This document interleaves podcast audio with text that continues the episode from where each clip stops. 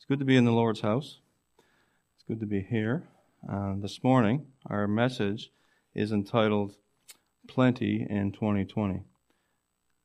Um, before we begin, though, I'm going to ask uh, that you bow your heads, and I'm just going to have a word of prayer, okay? Father in heaven, Lord, as we begin this message about plenty in 2020, I ask, Father, that you will draw especially close to us. We pray, Father, for your amazing, wonderful Spirit to indwell in this house and dwell in each heart. And Father, may we, as a people, be open to what you have from the Word of God to say to us today. Lord, speak through me, for I am a weak vessel. I am only a humble man, which uh, I don't want, do, do not want to take any credit for anything that I said here up there this morning. May it be through Jesus. Thank you for your love. In Jesus' name, amen. And again, a warm welcome to each one. A warm welcome to those who are watching live stream on our YouTube channel. And I know that uh, it's a blessing that for us to realize that you are worshiping with us today. So amazing that we can communicate online and also in this congregation. So, plenty in 2020. Before we talk about plenty, let's begin with empty. Jonah, the runaway prophet. Now, this Jonah character was in a heap of trouble.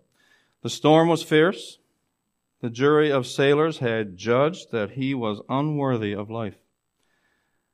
They were about to make Jonah walk the plank, as it were. He would be cast into the raging sea, and there he would drown. Now, I would hate to drown, wouldn't you? I'm going to relay a little story to you about drowning, or a close call with drowning. I was nine years old, and uh, summertime, and uh, a number of my friends decided that we would go swimming in a small pond near my house. And uh, we could all swim. So we got down to the pond, and there was some big, a big rock there, a really big rock. And uh, it was decided that we would do multiple cannonballs at the same time. Does anyone know what cannonball is? It's the cannonball where you jump up and you pull your knees up into your chest and you smash the water in, and it creates a great big wave. And we decided that we were going to uh, do a multi cannonball jump all at the same time with six boys, nine year old boys, at the same time. Think that's wise? Not really. But boys, oftentimes at nine year olds, are not that wise. So we just proceeded to uh, jump off this rock. And I didn't realize it at the time, but only five boys jumped off this rock, rock in unison. One did not. One was probably two seconds late, maybe three. I remember hitting the water, and I thought it was, that was a great cannonball. And I went under the water, and it went down quite deep, actually. This was a deep pond. When you dumped in, you couldn't feel the bottom. And all I remember is jumping down into this water, sub- being submerged, going a little deeper. And as I came out of the cannonball, I was like this, and I felt this oppressive um, weight on my back. And apparently, what happened was this person, this boy that had been two or three seconds late, he jumped in, and he was obviously not uh, watching where he was jumping and he jumped right on my back. And uh, almost like this is my body, and one leg was on this one, one leg was on this side, just like that, under the water. How do you think that made me feel? Yes, I tell you what actually happened. When this boy jumped on my back, it wasn't. He didn't realize he jumped on until he did, but he wasn't. Make, he wasn't doing it on purpose but he knocked the wind out of me. So when you're under the water and you're holding your breath, that's one thing. But when you're under the water and you get the wind knocked out of you, that's quite another thing. Because you have no wind left at all. So the next thing you want to do, has anyone here ever had the wind knocked out of them in their lifetime? I'm sure they have, or know someone who did. What's the first thing what happens when you get the wind knocked out of you? You want wind. Like instantly. You want to breathe right away. Even at nine year old nine years old, I knew that if I took one breath, my lungs would fill up with water. And that would probably be the end. Because there was no adults around. No one knew CPR. So I was thrashing around, thrashing around, and uh, realizing that any second now I'm going to have to take a gulp of water. And one of the boy, the boy who jumped on top of me realized this, and as I was thrashing around, I grabbed his arm and pulled him down under the water in panic. And the other boys realized that this was a very drastic situation that was unfolding before their very eyes. And amazingly enough, they had the coherency and the wherewithal to grab the two of us and drag us up out of the water. And just as I, someone grabbed me and pulled me up, my head, my mouth was just above water, and I just gone, and I was okay. You know, panic is a very, very debilitating experience. Has anyone ever been in a panic panic situation? Like really that you sort of lost control of yourself in the sense of that this is going to this is the end. I, I can't deal with this. I wonder if that's how Jonah felt actually when he was thrown over the side. You know, he was about to drown, and he was alone and he was without hope. These sailors, they took Jonah and threw him far out over the side of the ship, and down he went into the cold water. Now, being thrown into the cold water is one thing. Realizing that you're going to drown is quite another. And uh, he realized this. Now, he may have managed to hang on to some floating debris or floating things that they threw over the ship for a while. But as the ship sailed off, and uh, do you think that he would, in the middle of this sea, do you think that uh, uh, hang on to debris is going to save him over time? No.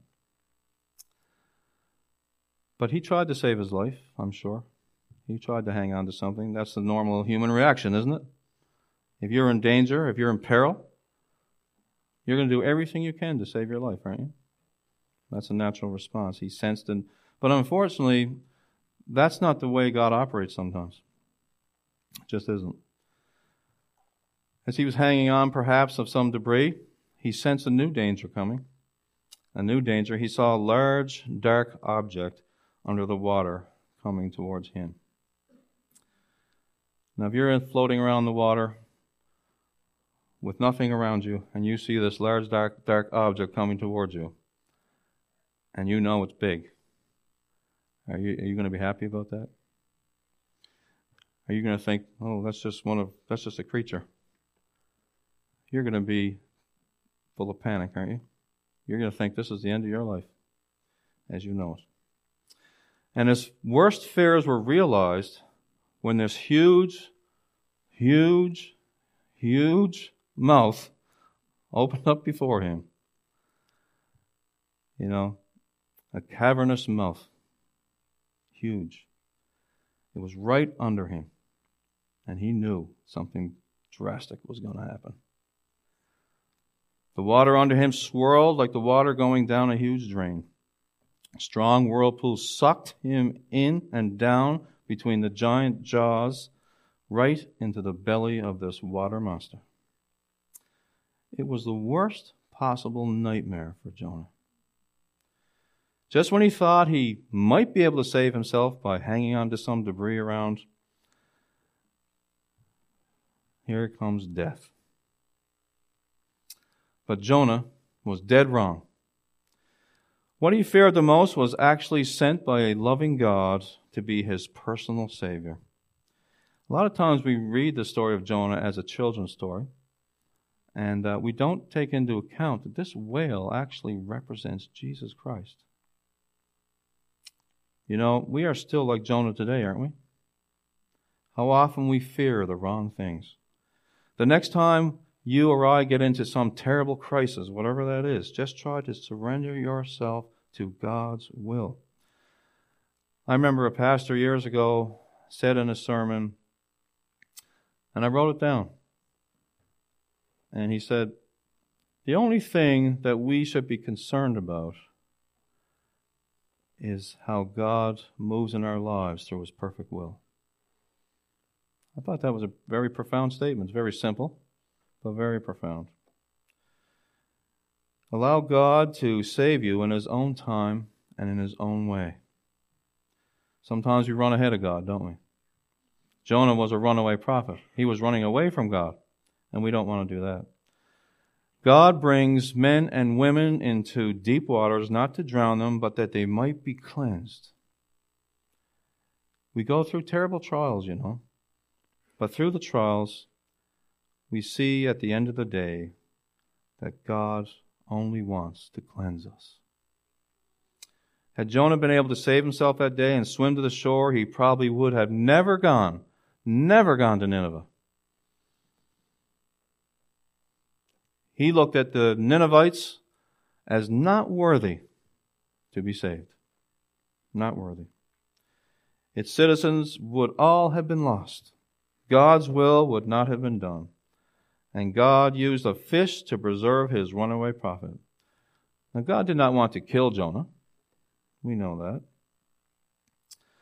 He wanted to save him. The belly of a great whale is not a happy place to live, is it? But it was a healthy place to learn. Jonah learned more at the bottom of the sea than some students learn at the seminary. Right? It's true. The whale had enrolled him in the most important school of his entire life. In this floating school, Jonah learned a lifetime of lessons that would never leave him. We do not learn very many spiritual lessons sometimes on the mountaintop even though we want to be on the mountaintop all the time. Unfortunately, it seems that we learn them best down in the depths of the valley. Jonah chapter 1, verse 17, I encourage you to write down some texts as I'm going, going through a number of them fairly quickly. Now the Lord had prepared a great fish to swallow up Jonah. And Jonah was in the belly of the fish three days and three nights. Well, we can do a whole sermon series on that Bible text alone, three days and three nights but that's not our focus today. And in Matthew chapter 12 and verse 40, it says this For as Jonah was three days and three nights in the whale's belly, so shall the Son of Man be three days and three nights in the heart of the earth. Obviously, talking about his crucifixion, his death, and ultimately his resurrection. So, was this creature a whale? Was it a huge fish? Well, Jonah says it's a great fish, and Matthew says it's a whale. The book Desire of Ages, it references the whale that it is a whale. So for today, I'm just going to call it a whale. Now, whales, as you know, can be very large indeed. Over 100 feet long and up to 150 tons. It's hard to imagine. 150 tons. One whale can be as large as 50 elephants. Now, you just put that in perspective. 50 stampeding elephants, the size of one whale. I think that's awesome. In fact, a newborn whale is 25 feet long and weighs as much as two full grown elephants. A newborn whale. Now, some whales are larger by far than even the most dinosaurs that, uh, you know, archaeologists have dug up. Even big, way bigger. Unfortunately, you know, in the book of Jonah, in our Bible today, it's interesting that the book of Jonah, in a lot of places, a lot of faith groups, and a lot of denominations want to take the scissors to that book. They want to take it like this. This is the book of Jonah. They just want to go like this and throw it out. Why is that? Because on a simple surface reading, Jonah sounds like a tall tale, doesn't it? It can. It can sound like a tall tale. You sound fishy, right? You know, most people think it was a parable or something, right? Now, there's obviously good lessons to learn that way, but you'll find the most that most places, denominations, understanding that it is more than a fable than Holy Writ. Most Bible scholars throw the whole entire book out anyway. Do you know why I believe it? Do you know why I believe the book of Jonah? Because Jesus believed it. Jesus, Jesus referenced the book of Jonah. Where did he reference it to? In Matthew, we just read it, chapter 12 and verse 40. Jesus himself says, For as Jonah was three days and three nights in the whale's belly, so shall the Son of Man be three days and three nights in the heart of the earth. So, can I be so bold to say, if you don't believe in Jonah, then how can you believe in Jesus Christ? Right? Because Jesus believed in Jonah. He referenced Jonah as a literal figure. Over the years, I have heard different ideas trying to prove the possibility of a miracle here as well. And believe me, it was a miracle that Jonah lived three days in the whale's belly. But several well meaning persons have told me stories showing how it's possible for a person to live a certain number of days in the belly of a whale, trying to prove it. One source said the stomach gases emit enough oxygen for breathing. One said he read somewhere that a whale swallowed a horse. But I ask, why is it that we always have to define a miracle? Why can't we accept miracles at face value? Why, we can't, why can't we allow God to perform a miracle without examining it? Don't take away God's miracles, folks. God specializes in miracles. Accept them for who they are. And you know something? You'll know it's God's miracle because if it aligns with the Word of God, then it's God's miracle. If it doesn't align with the Word of God, then it's a counterfeit miracle, right? For Jonah, sitting in the belly of this whale, I would say Nineveh started to look real good. So, Jonah, what was he doing? He was running away from his uh, role as a prophet to warn these people to turn from their wicked ways so that God could move upon their hearts and save them. Now, Jonah sitting in this whale's belly. Do you think he had second thoughts about his decision to run away from God at this point? He knew instantly that if he was sitting in this whale's belly, sitting in this whale's belly, he knew the only reason why he was alive was because of God. That's the only reason why he was alive. Solitary confinement. That's where Jonah was, in solitary confinement. And sometimes we need solitary confinement to be close to God, right? Jonah was incarcerated. He was cut off from the whole world, locked away, and he was, and I'm sure he thought he was doomed to die at the beginning. But prisoners, you know, they have an option to have, make a phone call every now and then. And Jonah makes a 72 hour phone call. 72 hour phone call with God and speaking to God alone in solitary confinement. I would call that a miracle and I would call that a blessing, wouldn't you? In Jonah chapter 2, verses 1 and 2, Jonah called unto God. Then Jonah prayed unto the Lord his God out of the fish's belly, and said, I cried by reason of mine affliction unto the Lord, and he heard me. So he, re- he recognized that God heard him. Out of the belly of hell cried I, and thou heardest my voice. It must have been an amazing relief when Jonah realized that God was still with him. God was still honoring him, even though he was trying to run away from God. Today, you know, we have pagers and ham radios and cell phones and satellites, but I don't know of anybody who has a cell phone that can make a call from inside a whale at the bottom of the ocean. And if they do, Call me up. Jonah called God's personal number, and our kind, helpful, ever present God answered him in a very miraculous way. Remember the kids' song, Call Him Up? Call Him Up, Call Him Up, tell Him what you want.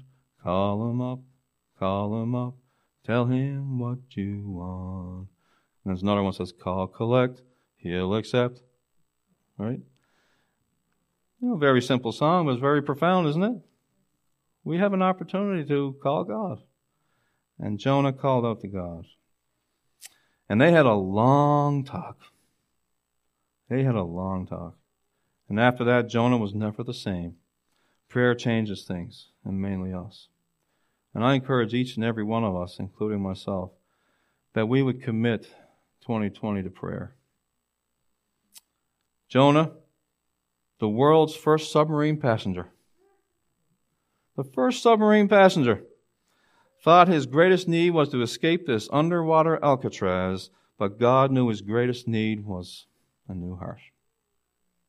Through prayer, Jonah found a saving relationship with God again. Jonah's prayer chapel was smelly, it was damp, it was dark, it was dingy. You know something that tells me? You can pray anywhere. Anywhere. Wherever you are. In your car, at work, at home, digging ditches. Doesn't matter. In prison. Jonah should have spent more time in prayer at home by the Sea of Galilee, but now he realized now he has to make up lost time in the belly of a whale. How much easier it would have been if he had remembered to pray before he stepped up to the ticket booth at Joppa. It's never too late to pray, folks. It's never too late to pray. When you have gone down to the very depths of life, God will still listen. And, folks, I've been down to the depths in life. I have. And I can tell you, as a testimony, that God still listens. He still listens, no matter where you are and what you're doing. Let's continue in Jonah chapter 2, verses 3 to 6.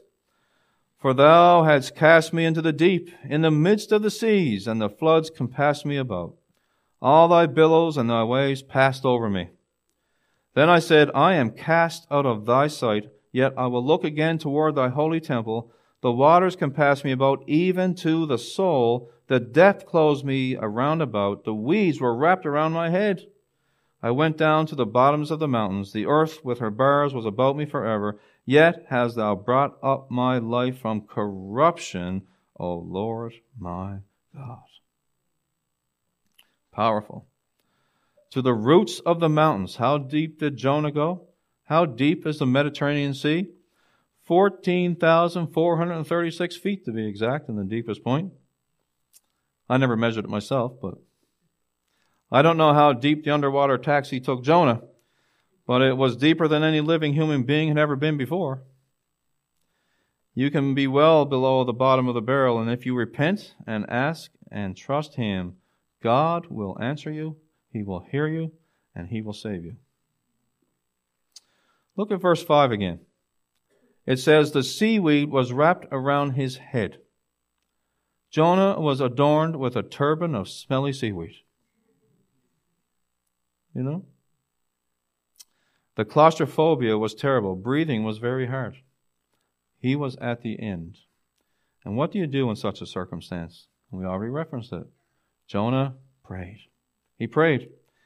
It is vital here to understand, though, what he prayed. What did he pray? And as, as I studied this prayer, I made an amazing discovery, actually. As far as I can tell, Jonah did not use one original thought or one original request in his whole prayer. Jonah simply prayed the Word of God. He prayed the Scriptures. On multiple occasions in Jonah chapter 2, he references from the book of Psalms. I'm going to go rapid fire through these, but please write them down. Because the, he's, these are the scripture references that he references in his prayer. Psalm 121, In my distress I cried unto the Lord, and he heard me. Psalm 88, 6, Thou hast laid me in the lowest pit, in darkness and in the deeps. Psalm 69, 2, I sink in the deep mire where there is no standing. I am come into deep waters where the floods overflow me. Psalm 31, 22. For I said in my haste, I am cut off from before thine eyes. Nevertheless, thou heardest the voice of my supplications when I cried unto thee. Psalm 42, 7. Deep calleth unto deep at the noise of thy waterspouts. All thy waves and thy billows are gone over me. Psalm 69, 1. Save me, O God, for the waters are come into unto my soul. Psalm 33. O Lord, thou hast brought up my soul from the grave. Thou hast kept me alive that I should not go down to the pit.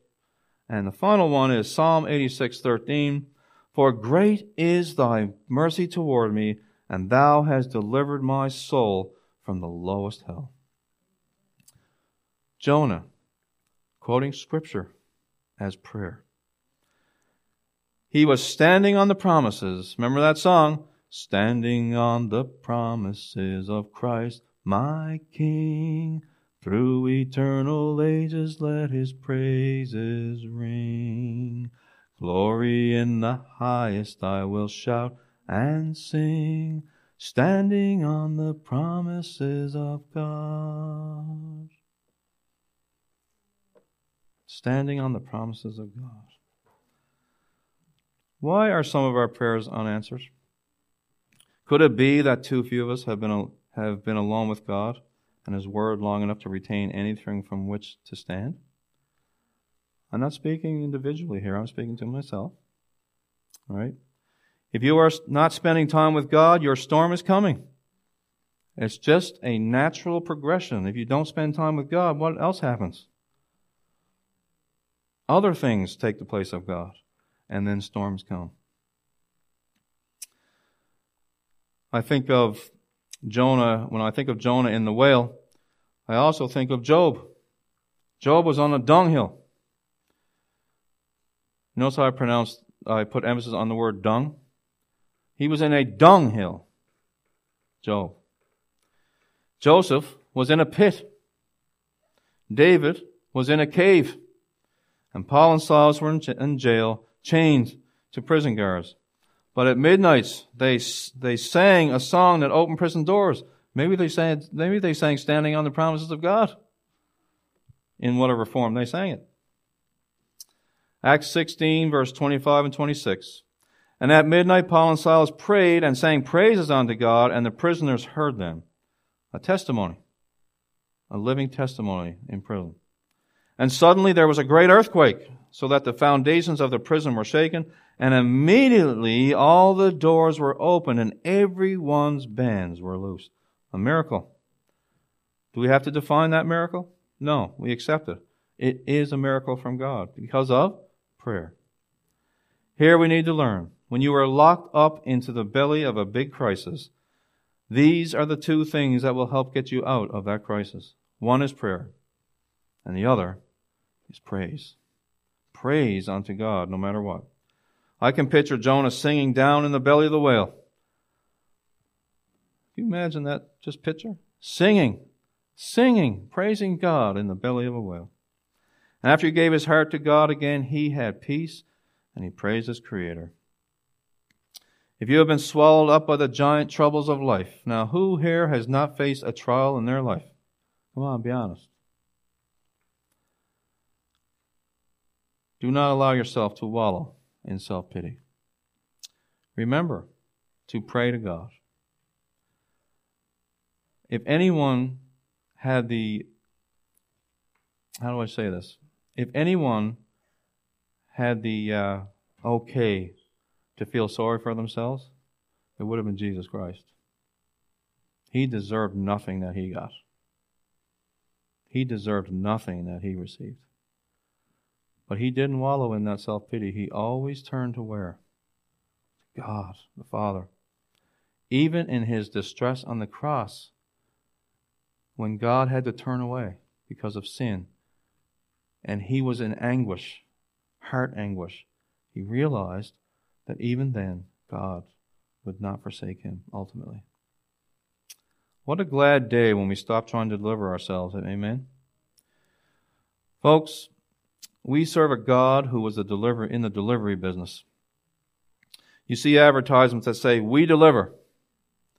Well, God delivers. Unless God comes through, we are sunk, just like Jonah. There is no rescue apart from him. The only way out of this whale was God. Jonah could no more save himself than we can save ourselves. Folks, you know, 2019 is just about spent. Our church has been through some deep trials this past year. We do know what it's like to face trials as a corporate body. We also know what it's like to face trials on a personal level. And I know personally I have faced a lot of uh, trials in my life. Trials that are, are hard to bear. They're hard to bear. Um, however, I realize as I look back, God is in the midst. He is in the midst. The Bible is clear that Jonah began his travel to Nineveh on empty. Anytime you run away from God, you're on empty already. God's d- direct intervention in Jonah's life realized, Jonah realized his need of a Savior.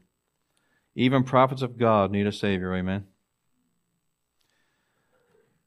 I heard someone say, if you're a prophet of God, you're perfect. You have to be perfect. That true? No, that's not true. That's just not true. You are covered with Christ's righteous robe, and that's how you can be sustained as a prophet of God. When Jonah was released from the whale's belly, he had plenty to praise the Savior for, didn't he? He was forever changed, and the people of Nineveh were saved. Isn't that amazing? Our message today is plenty in 2020. So we talked a lot about being empty. But let's close this message out with plenty. As we begin a brand new year, may we cast aside our burdens. Walk every day as if it is the last one that we actually have on this planet. And sit at the feet of Jesus. Whatever conflicts we're facing, whatever personal conflicts we're facing, let's sit at the feet of Jesus, who is the only author and finisher of our faith. We may indeed be hurt. We may indeed have hurt others, even if we didn't mean to.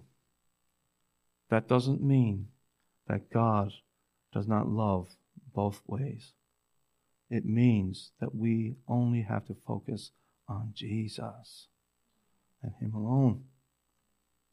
God's church is surely the apple of God's eye. Now, my wife Stephanie's not here today because they're the, my, Stephanie and my children. Uh, Selena's here, but the rest of my children are not well. They got the flu, and it was snowing, so I said, "Hey, you know, stay home." Um, But Stephanie has often said to me, you know, something. Can you come up with a, a, a, a new phrase, maybe? You know, I'm tired. I'm sort of tired of hearing. Listen, you say this. I said the church is the apple of God's eye. And you know something, Stephanie? The ship is going to go through. It's going to go through. And I know I sound like a broken record, but it's true. It's true. You know why I know it's true? because Zechariah says it's true. Zechariah chapter 2 verse 8. For thus saith the Lord of hosts, after the glory hath he sent me unto the nations which spoiled you, for he that toucheth you toucheth the apple of his eye. Amen? Amen. And what about the, the ship will go through? Well, let's read a quote about that. The Lord has a supreme regard for his church and his people. This quote is from the Acts of the Apostles. Just listen to these words. It's profound. During ages of spiritual darkness, the church of God has been as a city set on a hill. From age to age, through successive generations, the pure doctrines of heaven have been unfolding within its borders. And this is the one we remember enfeebled and defective as it may appear, that's the church, and the people in it, the church is the one object upon which God bestows in a special sense his supreme regard. Isn't that comforting? It should be comforting for all of us. It is the theater. I love this. I love this. It is, this is the church. It is the theater of His grace. The theater of His grace, in which He delights to reveal His power to, to transform hearts. God transforms hearts in His church. Whether a member, whether a non member, whether a visitor, or anyone comes through these doors, whatever is going on in these doors, whether it's of human nature or not. God is in the business of saving. Saving. That's it. He wants to save you. And He wants to save me. And I take comfort in these words. I always have. Let's close with these words. These words. And this is from a book called Maranatha. What does Maranatha mean? Anyone know? If someone knows, come on. The Lord is coming. The Lord is coming. Do you believe it? Do you believe the Lord is coming? I believe it. And let's let's just read these words as we close. God has a church upon the earth who are his chosen people, who keep his commandments. He is leading, not stray offshoots, someone going this way, someone going that way, believing whatever they believe. Not one here and one there, but a people. A people. A people of God. There is no need to doubt, to be fearful that the work will not succeed. What's the work anyway? What is the work? The work is to share Jesus Christ. That's the work. It's not complicated, is it? Share your faith. Be in Jesus. Allow Jesus in your heart. Share your faith. There is no need to doubt, to be fearful that the work will not succeed. God is at the head of the work. And He will set everything in order. Does man set everything in order? What does man, what's man good at without God? Chaos, disarray, hardship, hurt, distraction. That's what man's good at without Christ. With Christ is man, what does man's, what's man's abilities with Christ? It's amazing. It's unlimited. The potential is enormous. It's amazing. God is at the head of the work and he will set everything in order. It matters. If matters need adjusting at the head of the work, guess, guess who attends to it? God. God uh, will attend to that. God will. And work to right every wrong. Let us have faith that God is going to carry the noble ship which bears the people of God safely into port the ship, the ship, the people on the ship, if they're at one with Christ, those people on that ship, they will go through to the heavenly port. It's just as simple as that. Jesus today wants to save each and every one. Give your life to Jesus right now. I'm not saying that anyone here has not given their life to Jesus. But always good to give your life to Jesus every day when you wake up. And today, on this Sabbath day, a blessing to come into a house of worship. That God can transform us from mere sick human beings to vibrant, living men and women and children for Jesus Christ. Don't wait till the giant sea monsters of life have swallowed you up. Because I've been swallowed up by giant sea monsters a few times. And I can tell you, it's because of my own doing. It's the only reason. It's my own doing. Right? I admit that. Come to Jesus now. Accept Jesus now as your personal Savior. But please, please, and I'm going to continue to sound like a broken record. Stay on God's ship. Stay true. God will lead us safely into our eternal home. I'm going to have a word of prayer. And then I'm going to ask Elder Ron to come forward. And he's going to have a prayer over this congregation, members and non members alike.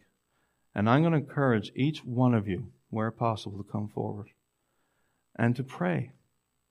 To pray. To pray. Father in heaven, we thank you for this truth found in Jonah. We need you, Lord. We need you. And we're thankful, Father, for this words that you have given in, in the Bible that reveal to us the enormity of sin, but yet the even more enormous, miraculous regeneration and salvation that can come through forgiveness and restoration. Thank you, Father, that you are a God that saves, saves to the uttermost. And we thank you, Father, for this time together in your word. Help us to remain strong. Help us to remain committed. Help us to pray and pray and pray, Father, so that we can be that living witness, that true living witness for you. In your wonderful name we pray. Amen.